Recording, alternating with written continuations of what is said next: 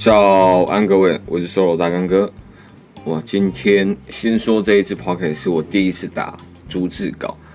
这2周一直尝试不同方式整理内容再分享，所以如果我打完逐字稿录了这一支 Podcast 又比较顺，或者是听起来舒服的多，那留言给我让我知道，好不好？那我就继续逐字下去。OK， 那再讲今天的运动相机最适合出街的你。然后，而且可以用运动相机开启你的探险经这件事情的时候，先说前阵子我去绿岛，这几天爆炸热，人有一点偏多，但其实没有想象中那么多，因为你在LINE的新闻上你会看到很多人走在那个大街上，像是跨年晚会的那种盛况。我去是还没有遇到啦，但也是算偏多的人。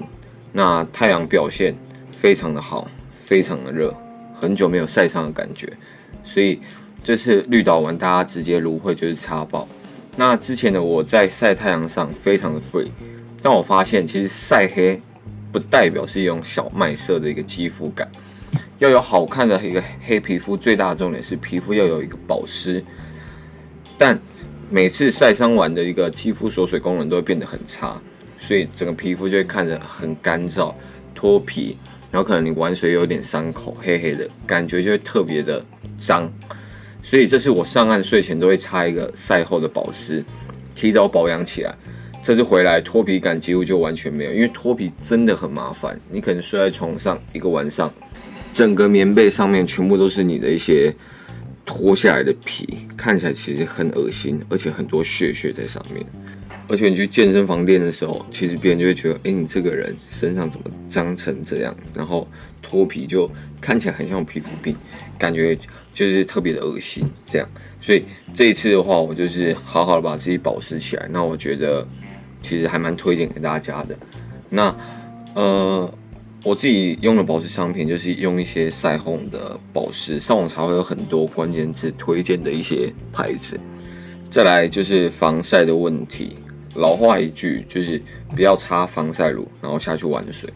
我自己做的方式，其实我觉得最好的就是直接物理防晒。我就是戴着一个渔夫帽，然后是可以直接有松紧带可以调整的，直接把太阳挡着。不管我是要上山或是下水，直接把太阳挡住，不要让脸接触到阳光，这是最直接的防晒方式。不然你涂再多的防晒乳在脸上，其实相对的效果都不会特别的好。那如果真的你晒到身体真的不能再晒，不得不擦防晒的话，那也请挑海洋友善的防晒乳，价格贵了一点，但换来是对大海的一种尊重。毕竟你去使用它，你去想要看到它的美景，但是你又擦防晒乳来破坏它的美景，这样不是很矛盾吗？好 ，OK， 来到正题。那为什么会这次会突然讲运动相机？就是其实这一次去绿岛玩水的时候。后面下蓝洞的时候，5号就是我一个朋友，他借我一台水下相机去拍照。那台相机里面装 HR3， 所以零零总总加起来也是好几个10万在水下。这其实让我特别的有一个感触在，就是一开始其实我也是拿着一台 GoPro 运动相机就下水拍，然后开启自己的一个影像记录的一个小生活。那这其实就是要说到我之前的一个故事来讲，在我4年前在大学时期看台湾的 IG 上水下的照片，其实零零散散都还没有特别多，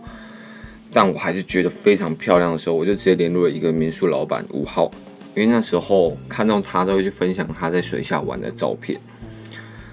那时候我完全不会潜水，甚至连游泳都爆炸烂，但其实。完全不管啊，就单纯想拍出水下的照片，然后开始密他联络他说，可不可以过去我们一起玩水？开始了这趟小猎手之旅来接触自由潜水。那讲到这个就要提到呢，大家认为玩自由潜水或者是任何潜水，第一个最重要的装备是什么？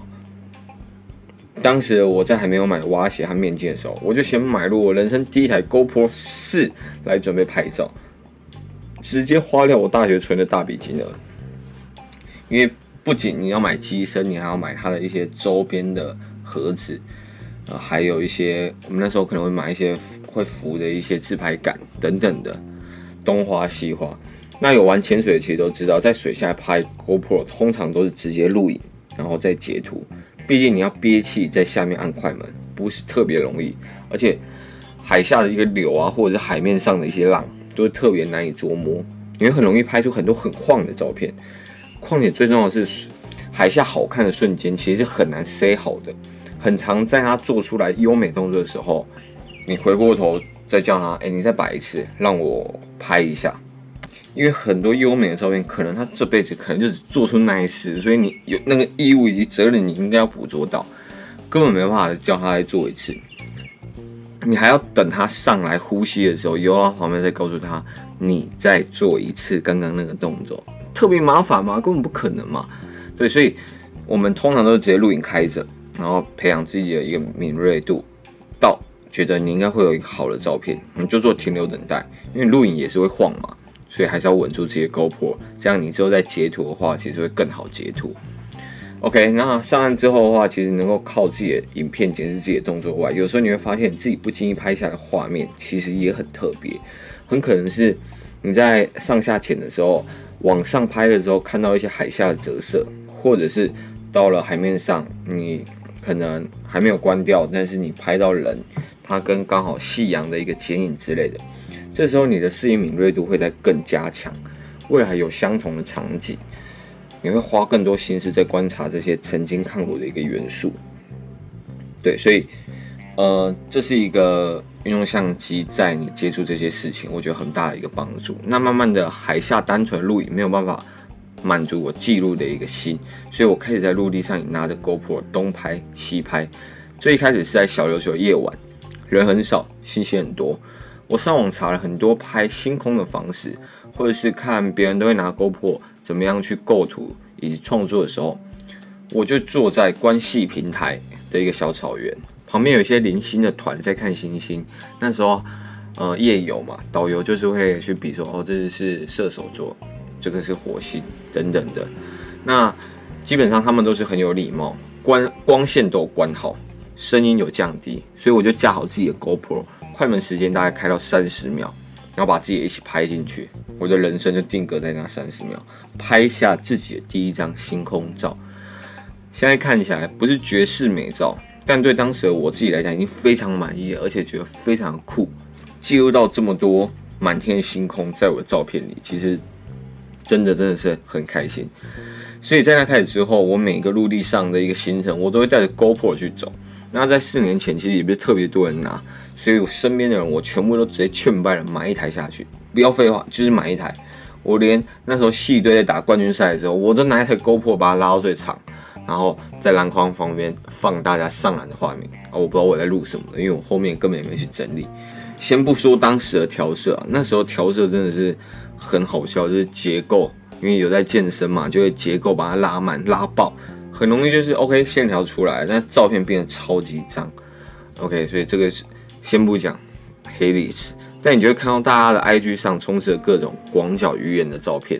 而且你会发现买运动相机的人，他会更多的时间拿来走出户外，然后用自己新买的一个运动相机来记录这一刻，完全就是一个正面的循环。而且机身轻巧，你到哪里丢进包包就能去，而且也不会有怎么打光或者镜头应该要筛选什么的问题，即拍即录。在单纯的记录或者是创作上，真的非常的快速，所以网络上也能找到很多人用 GoPro 拍出很厉害作品影片，都能让自己参考。对，所以最重要的是，其实你会因为你花了这好几万块买一台运动相机，而去想着该怎么去使用它，那使用的方式又非常简单，然后周末你就比较不会让自己闲着开始追剧，因为你就会想说，我既然上个礼拜我才刚花了好几万块买了一台相机，我怎么可能这礼拜坐在家里在那边追着剧就把它放在一旁？所以你就会开始拿起那台相机，打开手机 Google 一些景点，然后你的探险的位置或者你旅游的地点，其实也会开始不局限于在陆地上。你海下或者天空上，你都能掏出自己的运动相机记录下这一切，所以真是一举数得。我自己真的是非常推荐身边的人，如果真的有想要接触摄影或者是记录自己的生活的话，就真的买一台 GoPro， 直接记录下来，真的又快又简单。像我自己和家人啊去香港玩的时候，或者是和朋友去绿岛潜水的时候，我当时都是拿着一台 GoPro 记录下一切。现在虽然看起来影片不是说特别的质感，但却有一种真实收藏下来的一个回忆，那是一种时代的眼泪，你知道？毕竟出社会真的很多人事已非，这些在当时啊看起来很理所当然的人事物一起去玩，也会随着环境的改变，可能是更去追求自己的理想，或者是某些人被社会的职场淹没，没有时间揪出来在回忆当中。但你再回去看那个影片的时候，所有种种开心回忆都涌上来，你可能分享给他们，或者是等到他们哪一天生日的时候，或者是结婚的时候，你分享上来都会是一个很棒很棒的一个回忆。所以啊，拿起你任何一台运动相机，开始揪团旅游，给他一个好机会，让他有机会帮你记录下些什么。现在很多的 app 都很智慧，甚至 GoPro 那件 app 也是，你把拍完的影片送进去，它会自己制作出一支小短片，数值中规中矩，但对记录下来的影片会有一种整理好的模样，至少让你10年后回来看的时候，不是一大堆素材慢慢翻，而是一支简单却不失回忆的影片留在那里，等着被你回忆重启的那天。OK，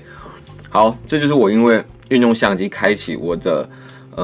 爱旅游基因的第一步，那还有爱上记录生活的那种感觉。我是手游大干哥，如果有在用 IG 的人，有问题都可以去我的 IG 账号私讯我问我，然后不要吝啬你们的 Apple Podcast 5颗星评价，留言告诉我，我可以帮助你们什么，或者是我可以做得更好的地方。希望这次的分享有帮助到你。